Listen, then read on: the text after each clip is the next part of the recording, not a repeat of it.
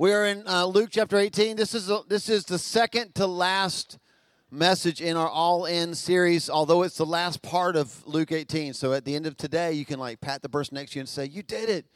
You are 75% of the way through Luke." You like how I did that? I could do fractions. 18 out of 24, that's 75%, right? Y'all don't help me. You're all on your calculators trying to figure it out. Yeah, 75%. So listen, today, the last portion of Luke 18, there's been such a good progression, and it's all leading towards next Sunday. Let me just again encourage you. Next Sunday's Easter. Next Sunday's all about what the greatest all-in moment in history, right? When God, and you'll see this next week, he pushed all of his, it's weird to think of God playing poker, isn't it? So just kind of don't send me emails. Just hear the heart. It's like God pushed all his chips to the center of the table on the resurrection. That's what we'll talk about next week. It's the greatest all-in moment in the history of the world. Today, Luke chapter 18, we are talking about a word. I want to play a little bit of a game. It's like word association. So here, let me just prepare you, okay? We need to make a pact. I don't know how you make a pact, but something like this. You need to make a pact with me that in a minute, when I do what I do, you're going to do what you're supposed to do, okay? So like we're going to play word association, not in your head, out loud, okay? So look to your neighbor. Say, "Don't let me down." Okay, because listen, that's real. Some of you are already feeling that. You're a little bit like, what's going to happen? He's going to say something. I'm going to blurt something out, and no one else is going to do it. So tell him again, "Don't let me down." So we're going to play word association. I'm going to say a word, and you're going to say out loud the first word that comes to your mind when I say it. Okay? All right. Do you want to do a practice word first? Okay, we'll do a practice word. Practice word would be, I'm just making this up, practice word would be pizza. Okay, so what I heard was I heard yum. Did I hear yum over here? And I heard a lot of y'all let her down. That's what I heard. I heard yum and y'all let her down because that's the only one I heard. You got to yell it. You got to be confident and bold, okay? We're going to do one more, and then we're going to do the real word, okay? You ready? Here we go. Swedish fish. I heard a lot of people say boo, and we're praying for you, okay? Here we go. Are you ready? So do you feel warmed up? Look at the person next to you. We'll say it one more time. Don't let me down. Okay, here, this is it. This is for real. This is for real and for true. This is the word, okay? I'm going to say the word, and you just, the first thing that comes to your mind. Are you ready? Some of you are like, I looked at the outline and cheated. I know. You know what's coming. Here's the word. Ready? 1, 2, 3. Desperation.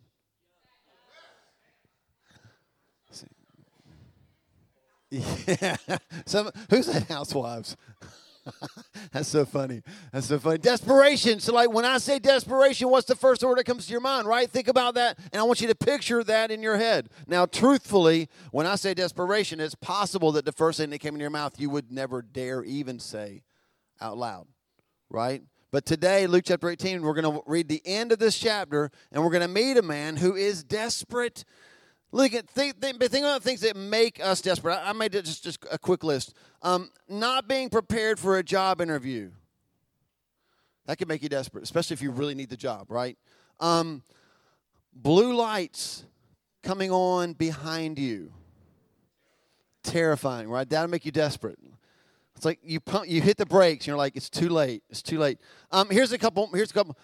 Having money left in your account after paying all the bills, only to find a bill you forgot. That'll make you feel desperate. And here's one. I can't believe that I actually have experienced this. But putting your debit card into the ATM to withdraw money that you know you have, and the ATM says you don't. Now, hypothetically speaking, this may have happened to me when we went to Charleston 1 year into our marriage.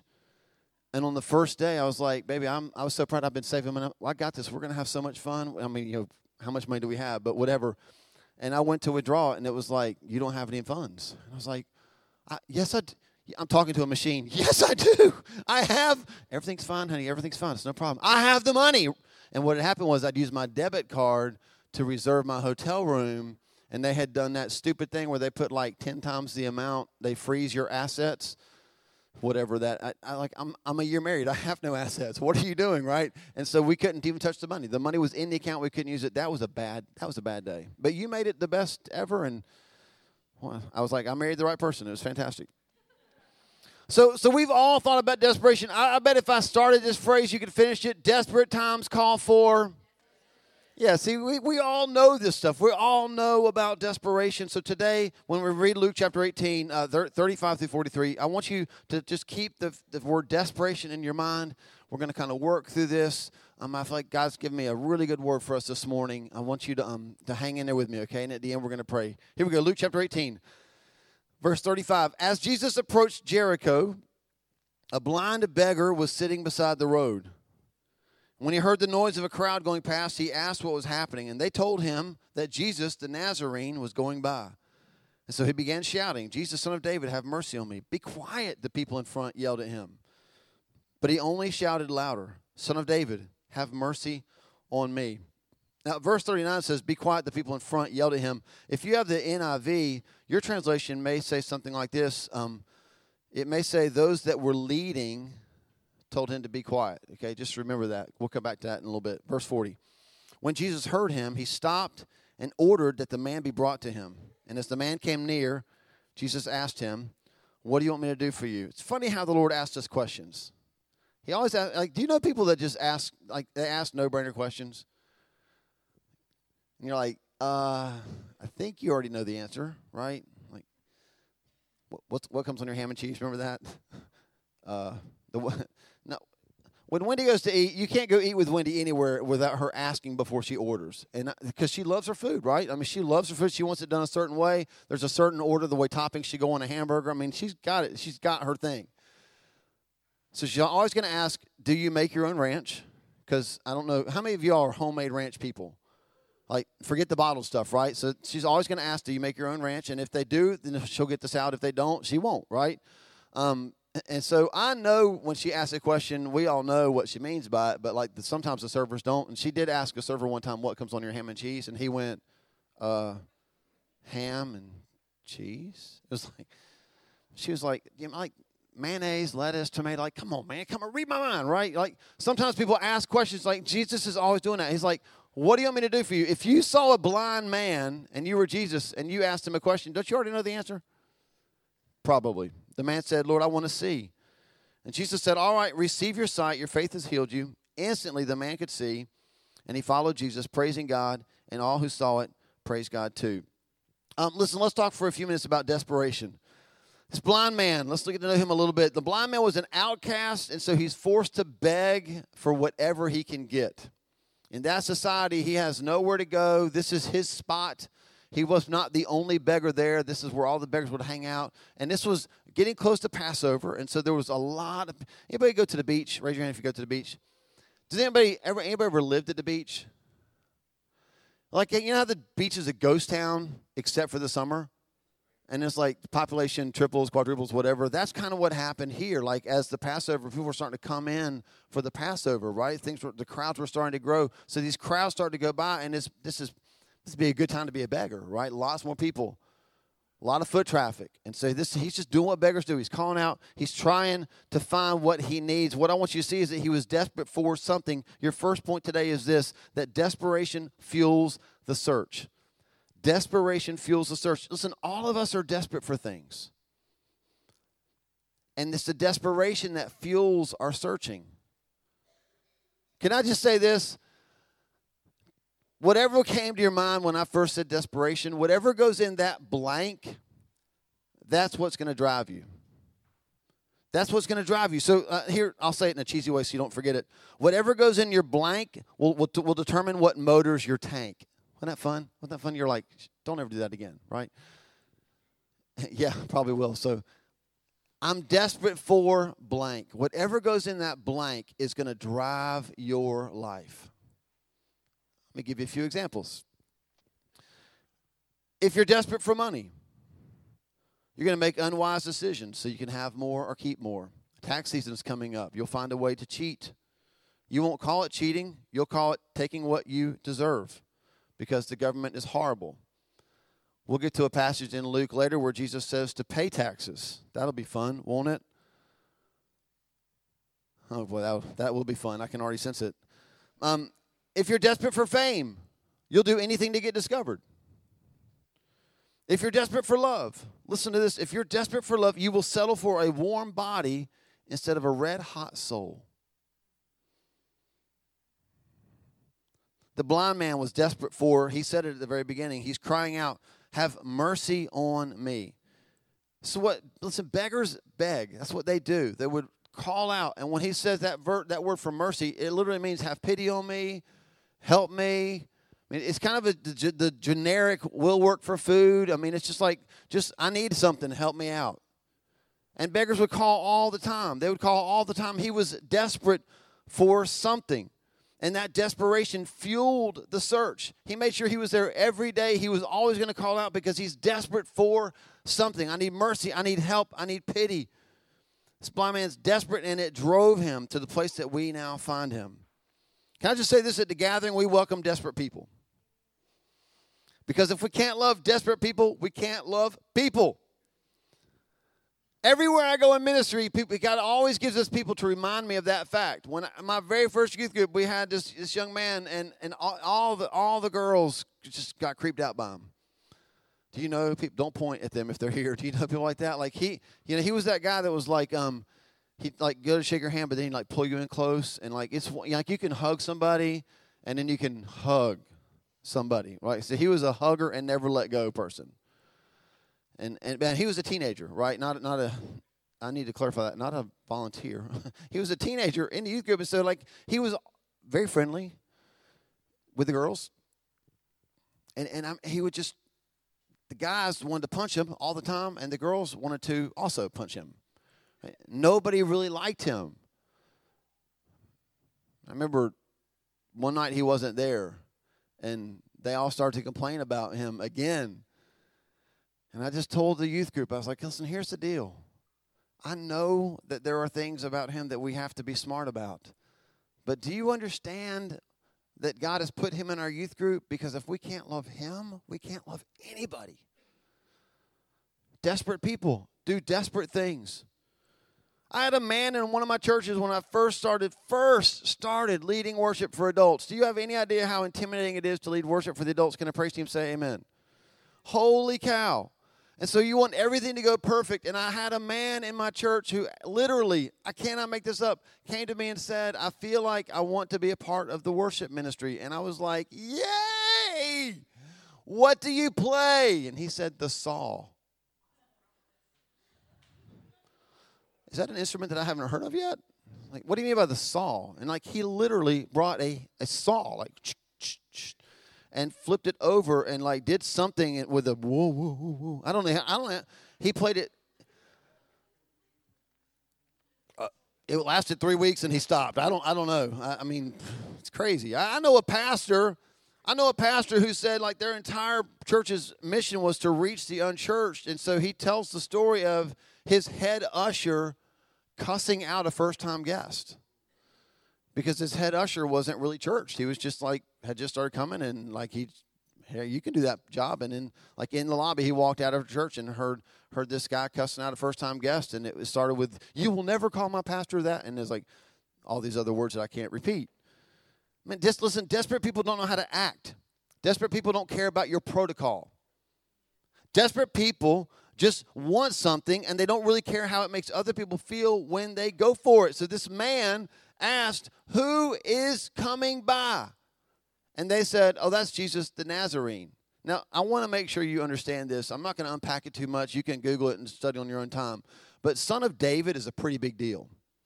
That term about Jesus, son of David, it's a messianic term. It means that this is the man who was prophesied about that would come and set the people free. The crowd didn't call him that.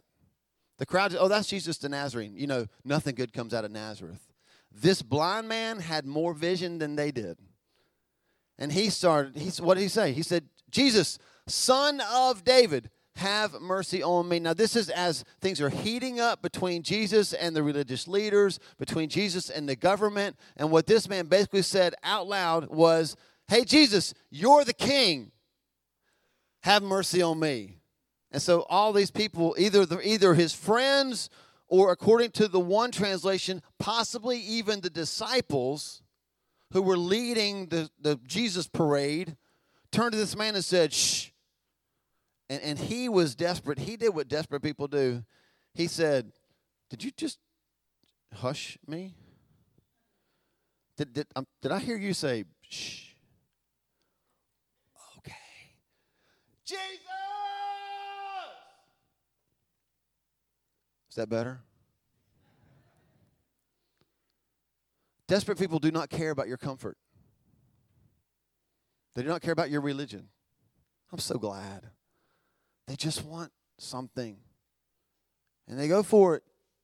And they often do it in ways that make us uncomfortable. This man said, I refuse to back down. Because he knew that there was something different about Jesus. There was someone there now that could give him more than the empty handouts he got before. Maybe that's you. Can I just tell you this? Desperation for the wrong things leads to frustration. So if you're desperate for the wrong things, if you're desperate to be loved, then you will be, but maybe by the wrong person. And you'll find yourself desperate to be loved again, maybe by the wrong person. Desperation for the wrong thing leads to frustration. Let me just share this. I wasn't going to share this, but I felt like during worship I'm supposed to. So when I was in high school, when I was a senior in high school, you're going to laugh at this because you think I'm making it up, but I'm not. So I played band. I played in the band. I played saxophone, which made me a nerd. I mean, a good nerd, right? Like, come on. Any band people here with me? Okay, good deal. Sorry. Awesome. 5 of us. Good.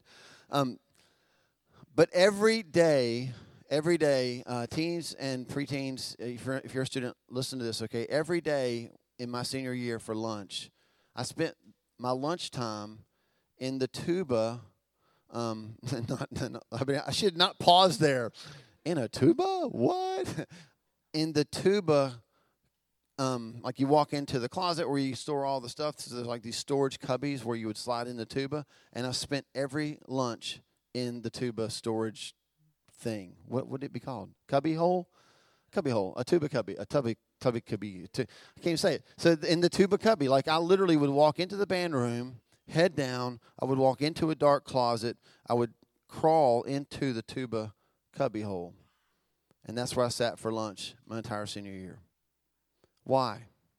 Because I wanted to die. Because I was suicidal. Because I was depressed. And I didn't know who to tell that to. I was desperate.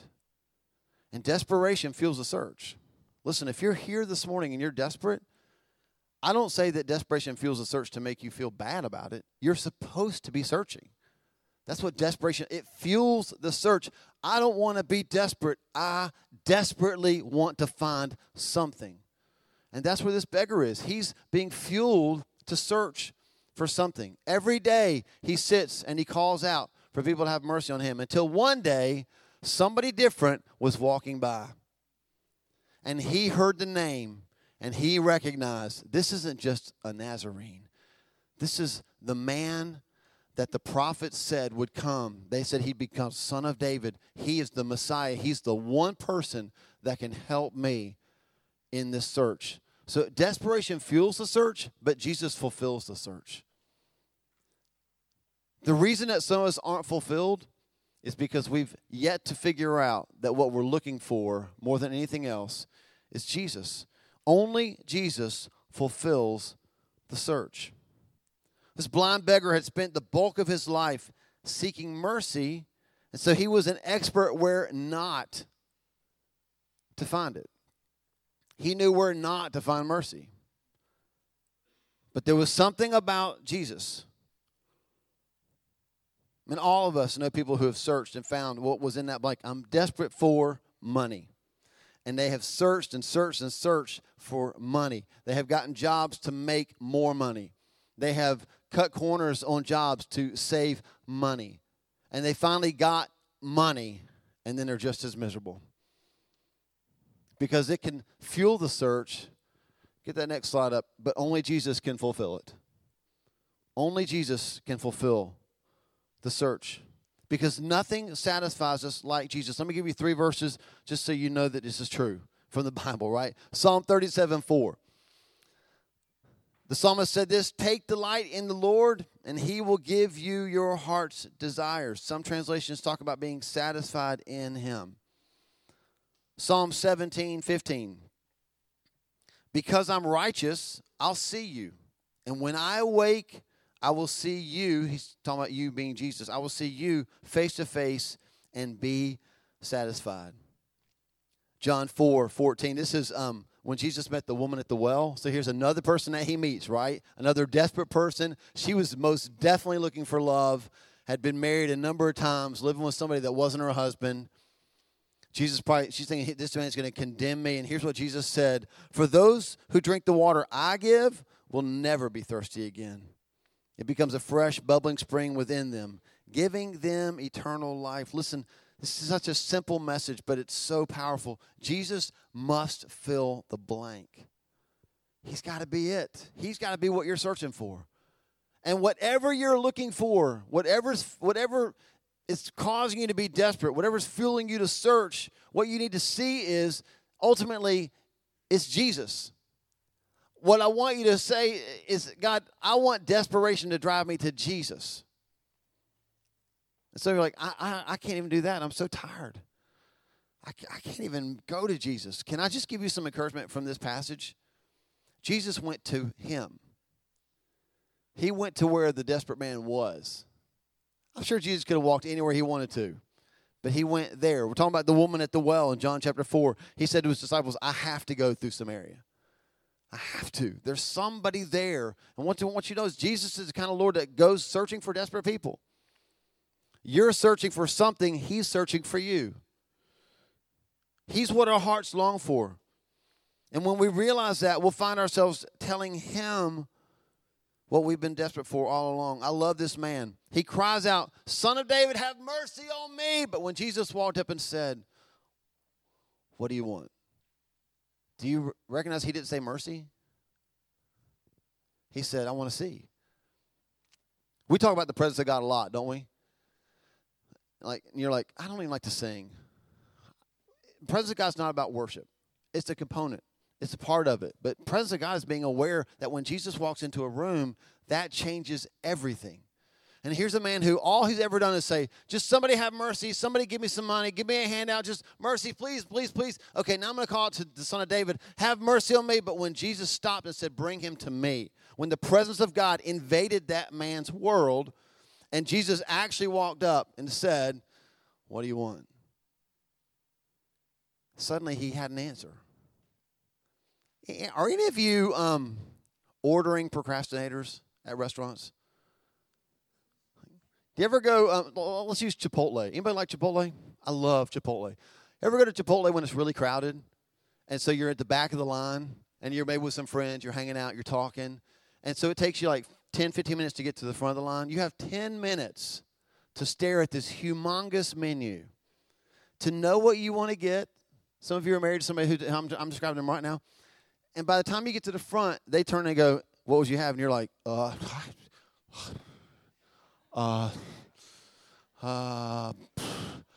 lunch meal 4. What? And it, like the whoever's helping you, they can't show their frustration because they have to have good customer service. But you know, on the inside, they're just like idiot, right? The people that you're with, they're like idiot, right? Except they also don't know what they want. I mean, like you just wasted all that time when you could have been ready,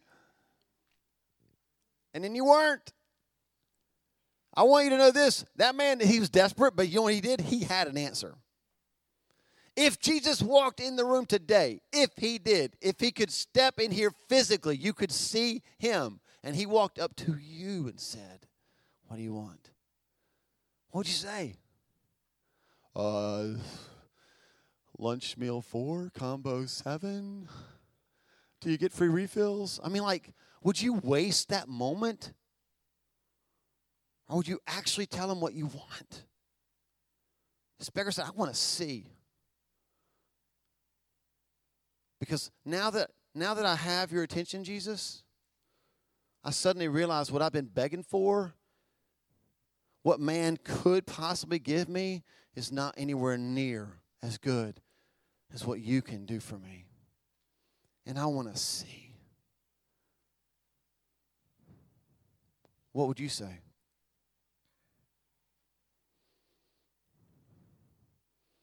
I'd just like to have a raise in my paycheck if I could. I think sometimes Jesus looks at us with our silly requests. They're not silly like I'm making light of them, but he's just like, don't you know I can do that and so much more?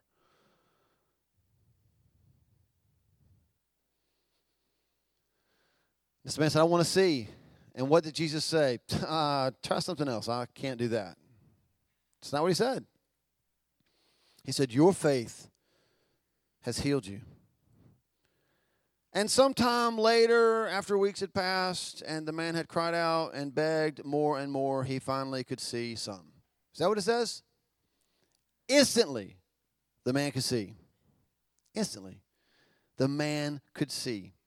And he did. He saw. He believed that, man, can you just picture this? A blind man begging. It's just another day, and tomorrow's Monday, right? So we get Monday, mundane Monday, right? It's just, Monday. Ugh. Nobody does, like, Monday fun day, right? It's always Sunday fun day. Monday's like, ugh. There's no word that rhymes with Monday that says what I want to say, right? Tomorrow you'll wake up, you'll go through the same routine. You're this beggar. You're just searching for whatever you're searching for because desperation fuels the search. And all of a sudden, Jesus is there. He's like, what can I do for you? What do you want? You're like looking around like, is this a trick question? You know what I want. I want purpose in my life. I want to feel like I can see where I'm going. I want to feel like I'm following somebody worth following. I don't want to sit here anymore. I want my life to count. Like, I wasn't prepared. It's a Monday. I wasn't prepared for this. He's like, if you want it, I can do it. And a blind man instantly can see. And the first thing he sees is Jesus. It's been a long time since some of you have seen the face of Jesus. Ask me how I know. Your life reveals it. There's no passion for Jesus. Not like there used to be. We've just kind of been going through the motions. But something changes, man, when Jesus shows up and he says, what do you want? What do you want? I'd like to understand everything doctrinally. Really? This man says, I want to see. And you know why I think he wanted to see? Because he wanted to see Jesus. How do I know that? I told you that desperation for the wrong things leads to frustration, right? But desperation, when it's fulfilled in Jesus, guess what it leads to? It leads to dedication. This man saw Jesus. He saw Jesus, and what did he do? He followed him. He followed him. Your big idea says this: faith in Jesus will turn desperation into dedication. We don't know from this passage in Luke what this man's name was, but many church historians and theologians will say that this is the same man that's also found in Mark. His name is Bartimaeus. There's a story in Mark chapter 10 that's very similar to this story, and it says it's a blind man named Bartimaeus. And all we know about Bartimaeus is that he suddenly saw Jesus. And it says in verse 43, after he could instantly see, he followed Jesus praising God. And all who saw it praised God too. And so what happened to Bartimaeus? Here's what historians believe. That when his eyes were open and he could see Jesus, when Jesus fulfilled his search, he never did anything else but follow Jesus. He spent the rest of his life telling people about this moment that Jesus had touched a blind beggar and given him sight. That the first thing he ever saw in this world was Jesus. And the only thing he ever wanted to see in this world was Jesus. Jesus fulfills our search. And he turns desperation into dedication. This man went all in on faith in Jesus. And a blind man found vision for his life and never looked back. Faith in Jesus does that. It changes our destinies. It changes our direction. Let me just say this again as we're closing this out. senior year in high school, in a tuba cubby, crying. If I had not met Jesus and survived, that's a big if. If I had not met Jesus and survived a year of driving on roads in Albemarle and thinking to myself, I could just simply turn the wheel and go into that tree, and it'd be over. I'm not living up to my parents' expectations. I'm playing the church game, but in my heart, I know who I really am. Shame like you wouldn't believe. If I hadn't met Jesus, I have no doubt where I would be today is in a straitjacket. I have no doubt. But I'm not. Because God takes the foolish things of the world and he uses them to confuse the wise. He says, oh, so you're in a tuba cubby. Weird place to be hanging out, but what do you want me to do for you, Paul? I want to matter. I want to matter. I want to matter that I can speak to people even if I twitch every now and then, even if there's a bit of Tourette's there. I want to know I can hold a microphone and speak to people about you. And guess what God does? Nice try. I'm not serving that today. He does it. Take the mic. Who, me? Yeah, Paul, take the mic. Anything can happen. If you just see me. Because, Paul, what you don't really want those things. What you want is me. Oh, I see Jesus. You're right. That's all I want. Come on, come follow me. Let's go. That's all we want. Come on, we'll plant a church called The Gathering. All we want is we're going after Jesus. That's all we want. And it changes your destiny. Man, some of you are so desperate. You're so desperate. I just want to challenge you that maybe you're desperate for the wrong things. And if you are, you'll continue to search and you'll never quite be satisfied until you realize what you're really searching for is Jesus. I mean, he fulfills the search. And he changes. Blind Bartimaeus went from being desperate to being dedicated. I mean, you could have pulled him away from Jesus if you wanted to. And I want to pray this morning that God does that in you. So would you, I told you earlier, you don't have to close your eyes, nothing. We'll just do this with eyes wide open. I told you earlier that we want to pray for you. Listen, there are some of you here and you are desperate for God to move in your life. And we want to pray this morning that he would move in your life, that he would become what fills what you're searching for. There are some of you here and you're sick, like physically sick. And it just makes no sense that we would teach about a passage where a blind man got healed and us not pray for you to be healed physically, right? It just makes no sense at all. So what we're going to have the guys in the back do is they'll just kind of like play another song whenever this one's over. And, man, if I can pray for you, can we just do this? Hey, I'll tell you what, let's do this. We'll save the band. Band, y'all did such a good job on resurrecting. When this song's over, we just play resurrecting. Is that cool? Good deal. I just had to make sure they saw me, right? So how many of you want to touch from Jesus this morning? Y'all are so funny. You're like, could you make it a more subtle transition? No. If you want to touch from Jesus, would you just do this? Would you just come join me up here? And let's just pray for God to touch us. How many of you have been touched by Jesus? You've been radically changed because of it. Raise your hand. Wouldn't you love to come lay your hands on these people and pray? Come on.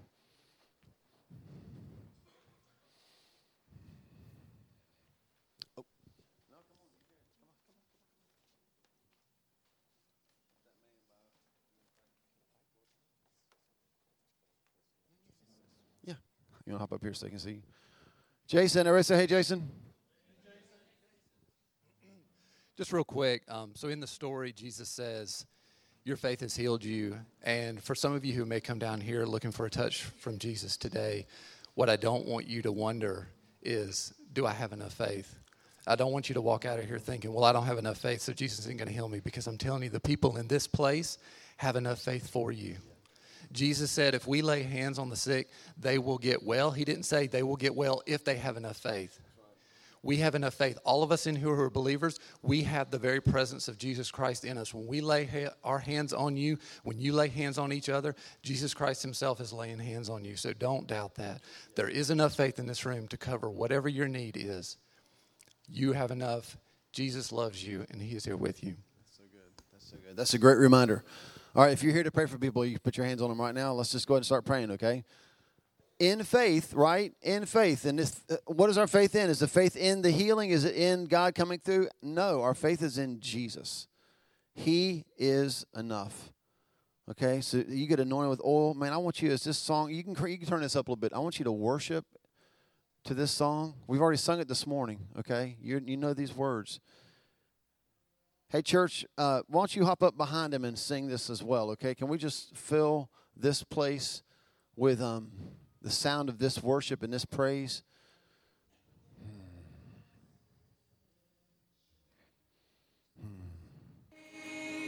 All praise will rise to Christ our King. If you're here to get prayed for, here's what I want you to do. Even if it's just a whisper, I want you to begin to tell the Lord what you want. So he's here saying, what do you want? Tell him. You tell him what you want, okay? If you want to tell the person that's praying for you what you want, they can pray with you as well. But you tell him, this is what I'm here for. This is what I'm after. This is what I'm searching for. His final breath upon the cross is now